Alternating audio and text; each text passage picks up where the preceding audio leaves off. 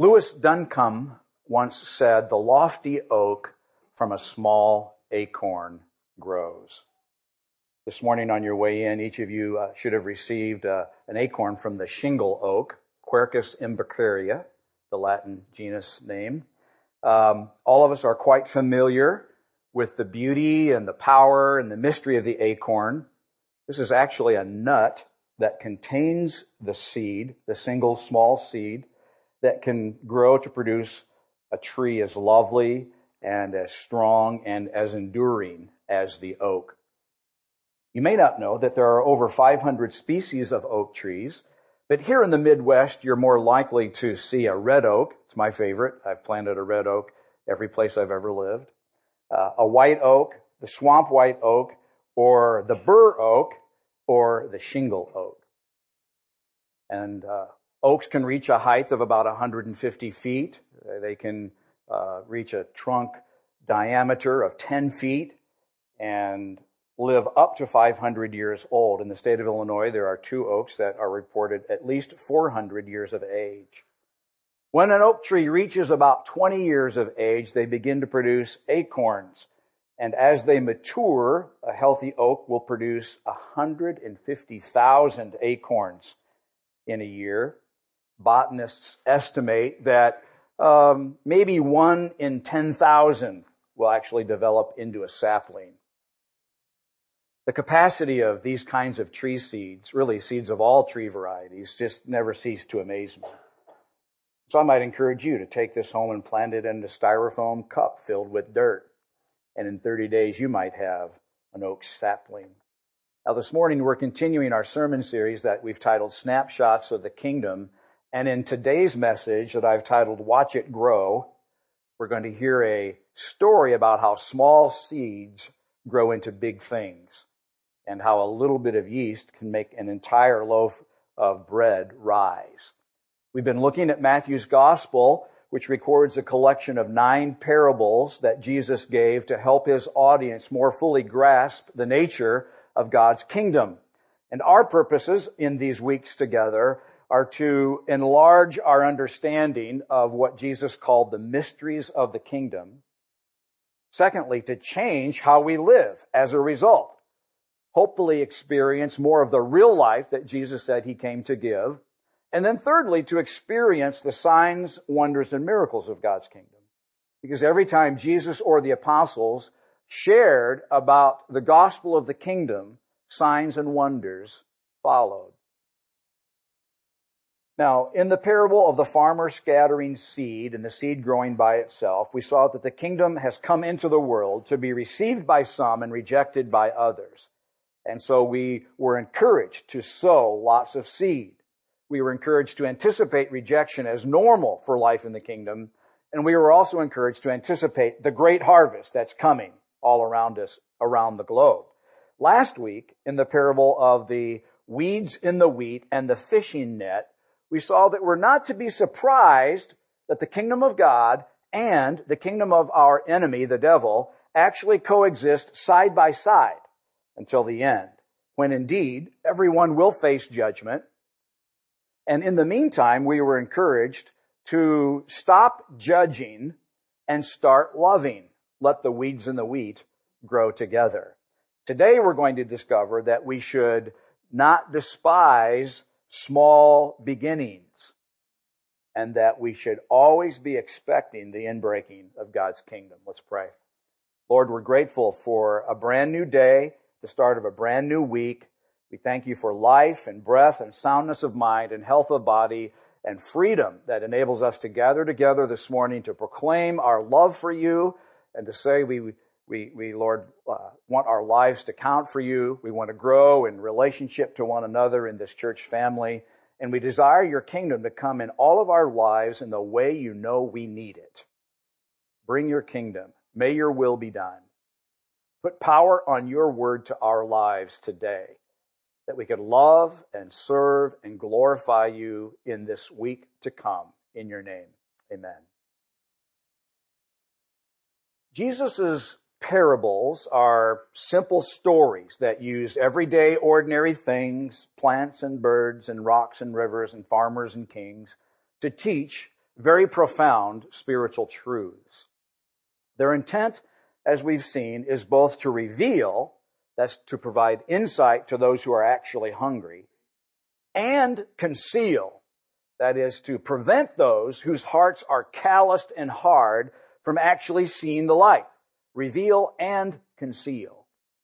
And on this particularly busy day of ministry, Jesus delivered in the afternoon a series of nine parables about the nature of God's kingdom. They're recorded for us in Matthew's Gospel, chapter 13. If you would like to open there, open your Bible app to Matthew 13. We're actually going to read the two parables, the parable of the mustard seed and the parable of the yeast today. Actually, they're fairly short. I might ask if we just kind of all read this out loud together. Let's, let's read God's word together. Matthew 13. You ready? The kingdom of heaven is like a mustard seed planted in a field. It's the smallest of all seeds, but it becomes the largest of garden plants. It grows into a tree, and the birds come and make nests in its branches. Jesus also used this illustration. The kingdom of heaven is like the yeast a woman used in making bread. Even though she put only a little yeast in three measures of flour, it permeated every part of the dough. Simple, powerful stories. Now we've seen that the, the kingdom uh, parables uh, have gone in pairs. Uh, the farmer scattering seed and the seed growing by itself, the weeds in the wheat and the fishing net, and then today, the mustard seed and the yeast. Now in them, Jesus is teaching the fundamentals of life in God's kingdom.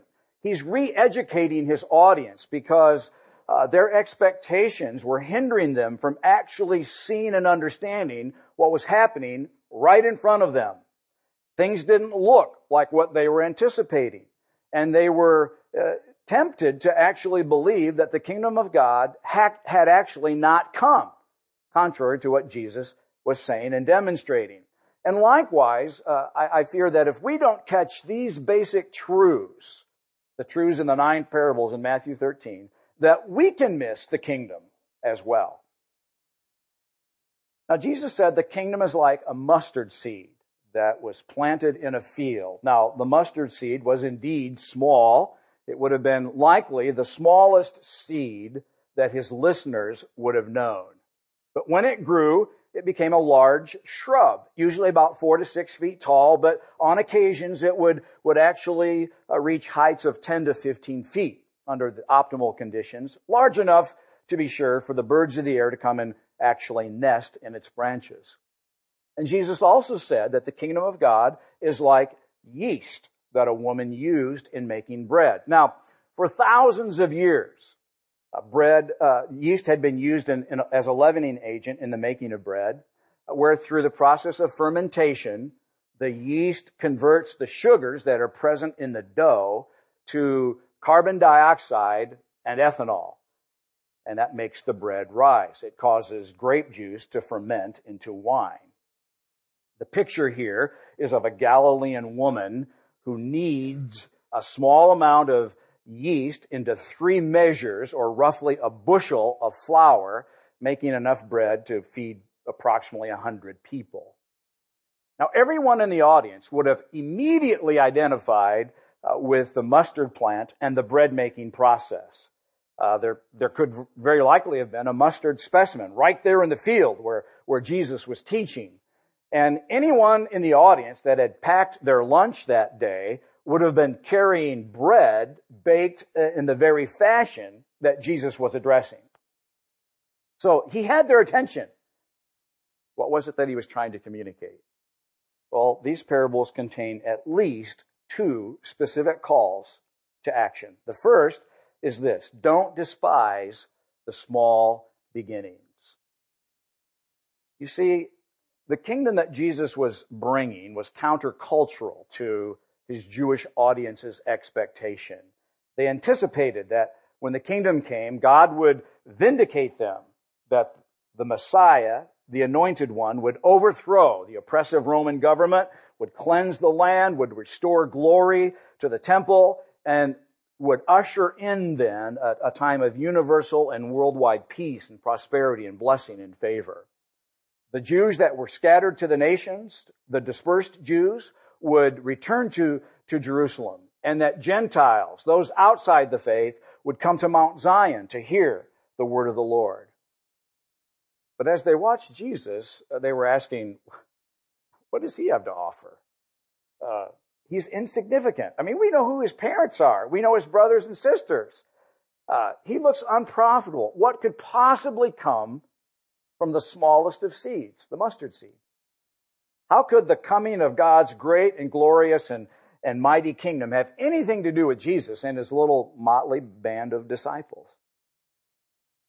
See, he was rejected by the religious leaders. After all, they knew the most, right? And he was welcomed by the tax collectors and the sinners. Jesus was looking more like a deluded dreamer than he was the bearer of God's good news, the kingdom.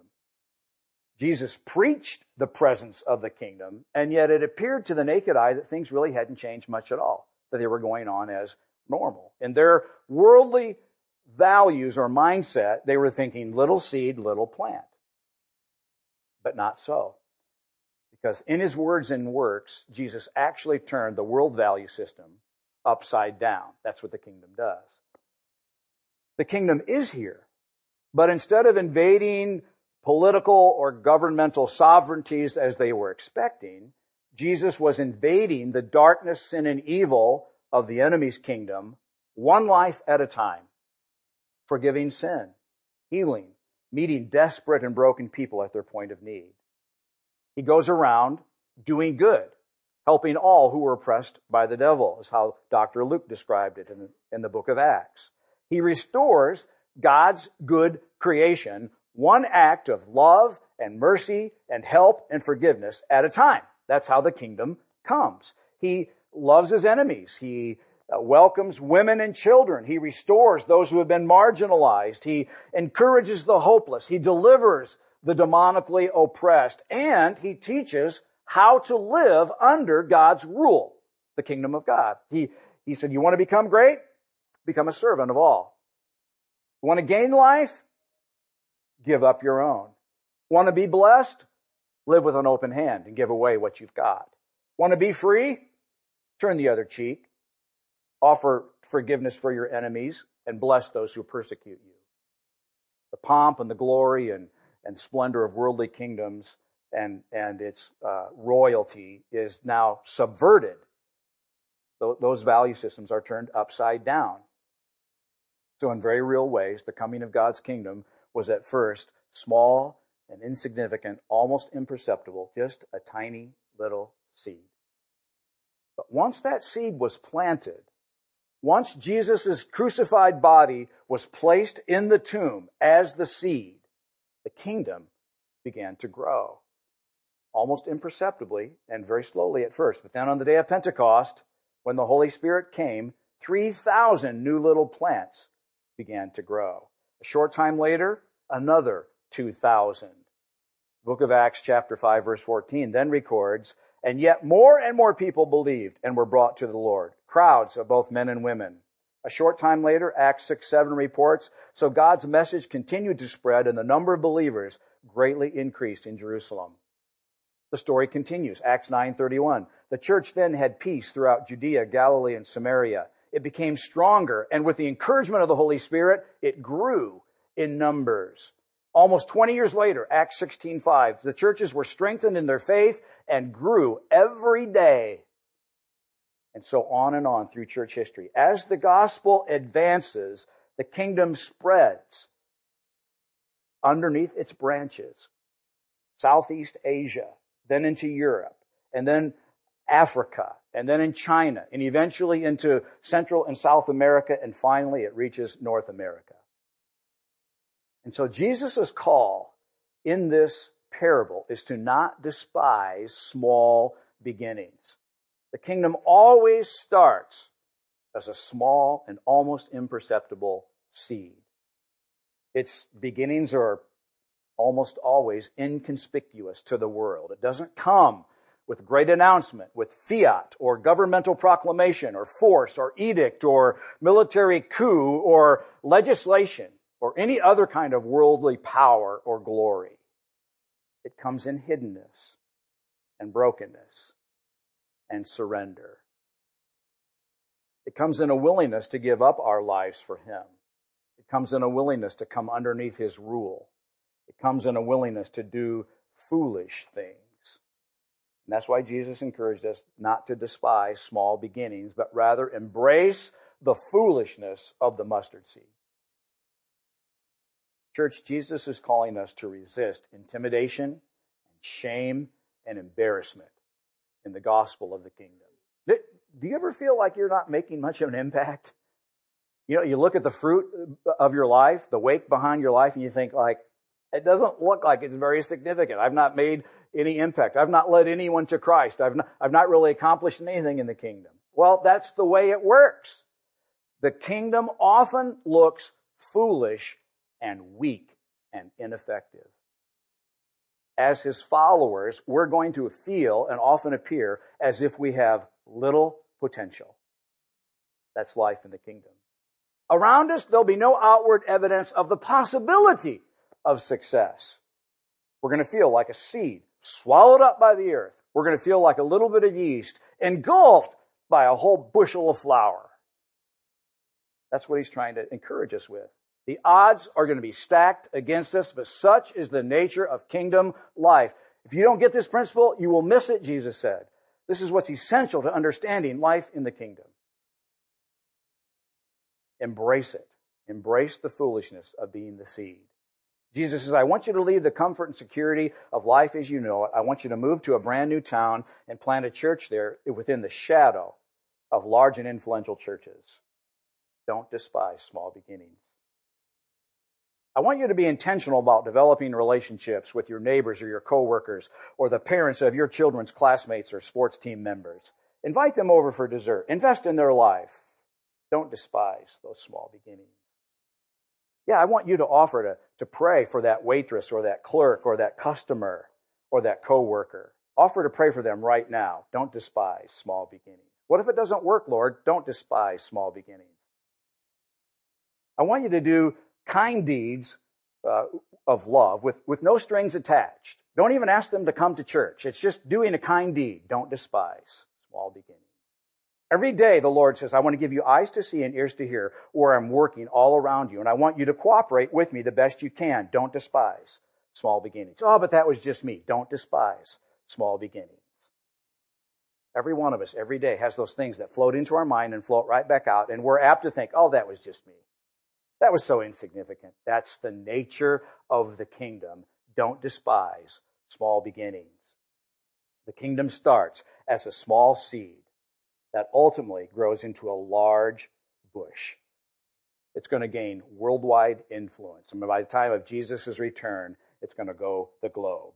It's going to go to universal worldwide influence. And so the lesson is don't despise small beginnings. The second call to action is this be expecting displays of God's kingdom everywhere. Be expecting them. Just as the mustard seed grows, just as the yeast works its way through the whole loaf, the entire batch of dough, so we should be expecting the kingdom to advance. It's here. Jesus inaugurated and launched it in his life, in his death and burial and resurrection. Jesus' death as the single seed, his resurrection as the incontestable proof that everything he said and demonstrated is indeed true. And thirdly, his ascension. Just as I go, I'm coming again at the end of the age, at the consummation of the kingdom. These three things are evidence that the kingdom of God has come. And then in our everyday, workaday lives, we should be expecting evidence of this inbreaking kingdom every day. We should, we should expect that the power and presence of that future that's going to be brought to completion on the day of his return, that it would be made manifest where we work and where we live and play and go to school and do our grocery shopping and, and go out for dinner. The kingdom has come and it's going to keep coming. It is here, and yet it will be delayed until final completion when he returns. It's going to be resisted and rejected. We've already seen that in the parables. So expect that as normal in the kingdom. It's already here, but it's not yet all the way here like it will be someday. The already, not yet. The final resurrection has already begun when Jesus rose from the dead. But it's coming in a universal and worldwide sense when, when he consummates or brings to completion the kingdom at the end of the age when all the dead in Christ will rise and meet him again. That's what we're going for. We're aiming for the resurrection. Life as Jesus intended it. But in the meantime, it's growing and it's working its way all the way through the loaf. The kingdom of God is working as yeast all the way through the dough. And we should be expecting it in every pocket of our lives. Be expecting demonstrations of God's truth and love and mercy and kindness and power in every pocket of life. Be looking for it there. We should be expecting, we should be hopeful, we should be anticipating the already of God's kingdom. We should, we should hope, and trust, and expect that, that it's going to be there. And then just trust God sovereignly to bring it at the right time in the right way. You know, we've already seen we can plant, we can water, but only God can give the increase, right? There's nothing we can do to make the kingdom come except plant and water the seed. And then even then when it grows, we've learned in the parables, we don't know how it grows. It just does. How those tiny little seeds actually grow to produce fruit. You see, we can't actually forgive anyone in the kingdom, can we? We can't actually heal anyone. We can't restore a broken marriage or encourage a, a, a, a situation to change. We, we can't do any of that stuff. We can plant seeds and trust that God will make them grow. But we can't actually do the real work of the kingdom. We plant and we water, but God does the increasing. We can love, we can extend mercy. We can speak truth. We can point people to Jesus uh, as sufficient, as one who can do all things. We can help people follow Jesus and find real life. That's what we've said we, we believe we're called to do. And then we trust Jesus to do his job. Be expecting God's kingdom to break in at any moment because it can and it will. The mustard seed is growing. The yeast is working its way through the flour in the dough. And just remember that the kingdom is not yet universally triumphal. It will be someday, but not now. And so this is actually very encouraging that the two kingdoms coexist together. There'll always be elements and remnants of the enemy's kingdom until the final day. Our efforts now will be resisted and combated by a very real, very personal, and very strategic enemy. And so don't be surprised when that stuff happens. Now there are some in the church today who, in an attempt to emphasize the already of the kingdom, encourage us in teaching that every sickness will be healed, that every need will be provided, and every prayer will be answered. We're encouraged to merely claim these promises by faith and trust God to see them come. All we have to do is believe in the completed work of Christ, and all these blessings will come. As sincere as these teachers are, I think they've missed the warning of the kingdom parable. The ones that we've unpacked so far. Good and evil will continue to coexist. The weeds and the wheat will continue to grow together. It isn't until the end of the age that the yeast has worked its way through the entire loaf that the mustard plant will be universal in its influence and scope. It's only when the mustard plant is fully grown that the effects of the kingdom will become worldwide and universal. And so people today can make the same mistake that the Jews in Jesus' day were actually thinking, making. They'd been encouraged by the promises in the prophets to, to expect the great and glorious day of the Lord. The, the prophets were speaking about God's promises. Isaiah, Jeremiah, Daniel, Ezekiel, Joel. You can read them in the Old Testament. And they saw the promised kingdom as one single universal mountain peak. The kingdom comes in total. It's all there. Every blessing of the future is there worldwide in its scope and its blessing and in its provision, a time of peace and prosperity and all enemies have been set aside. Everything that God has to offer is, is yours. And that's the way the prophets saw the kingdom. But it wasn't until Jesus came And he actually gave us a side view that we begin to understand what it was the prophets actually saw. It's actually as if they were standing at the edge of a mountain range and could see uh, that they were looking down through uh, uh, history at the kingdom age. So this is the prophet. And what they were not able to see is what Jesus reveals now through the parables and in his teaching, that actually the kingdom coming is a series of peaks and valleys. It doesn't all come at once. Rather, it's going to come successively over time. There's going to be an ebb and a flow. There's an already and a not yet. There's an already and a not yet. It's coming, but it's not all the way here. And so in the kingdom age, what's natural is for there to be joy and sorrow, pain uh, and disappointment. There's victory and, and, and success and sadness and loss. You get the idea that over time there, there's going to be answered prayers and disappointment. Uh, there'll be life and death. There'll be pain and there'll be um, joy. There'll be uh, victory and defeat over time, and we shouldn't expect anything differently. It's not one big universal, all blessings are yours immediately at one time. It's this succession of, of ebb and a flow, the already, the not yet, the two kingdoms in conflict.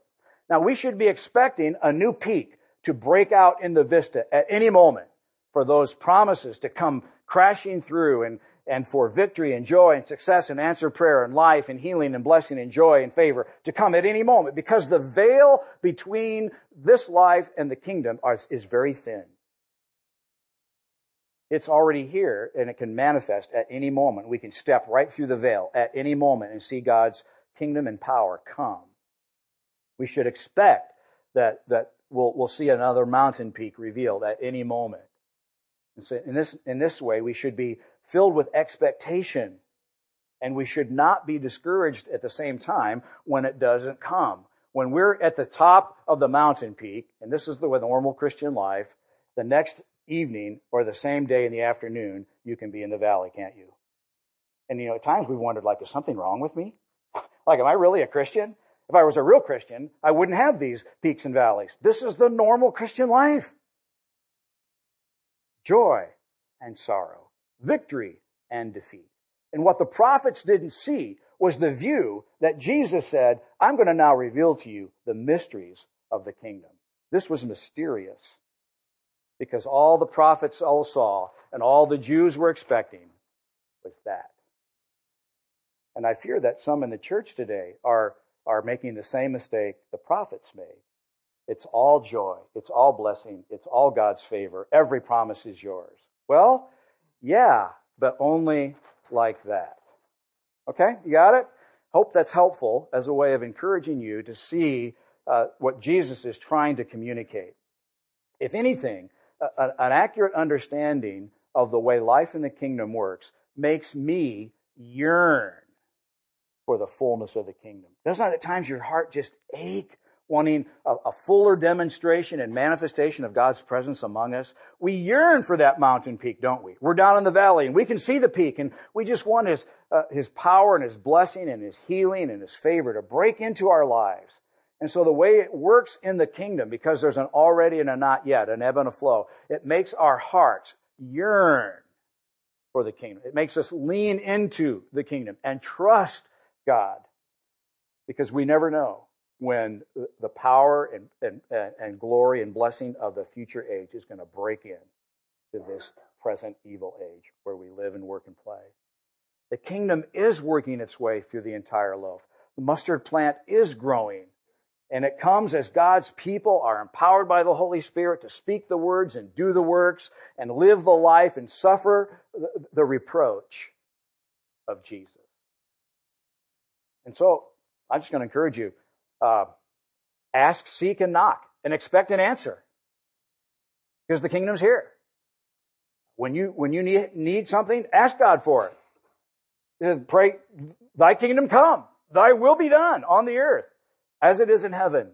Pray and expect God to actually move. join with the Holy Spirit in sharing His love and His truth and His power, and actually expect that what you say will have an effect, that, that the kingdom will manifest, that joy will come, forgiveness will come, healing will come, provision will come.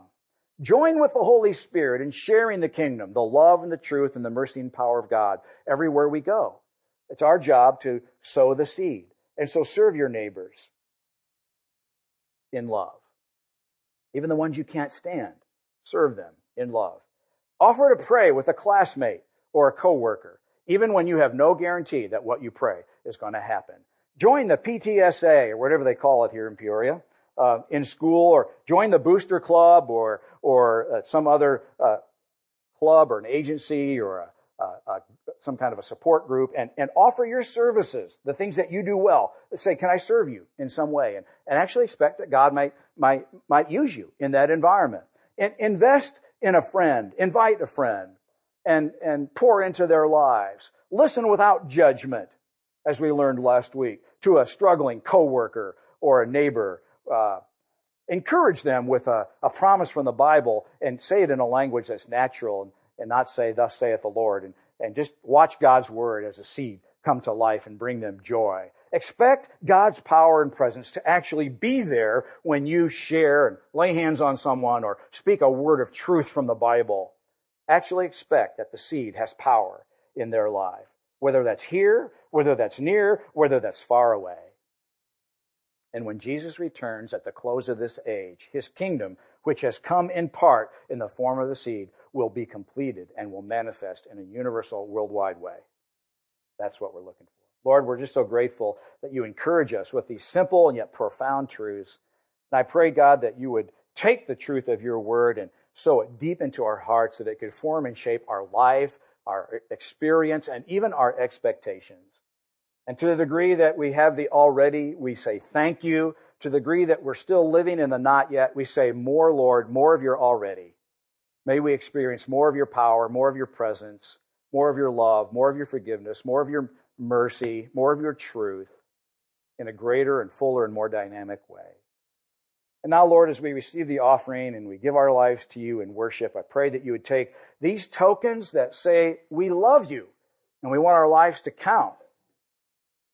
Take these tokens for what they are. In your name.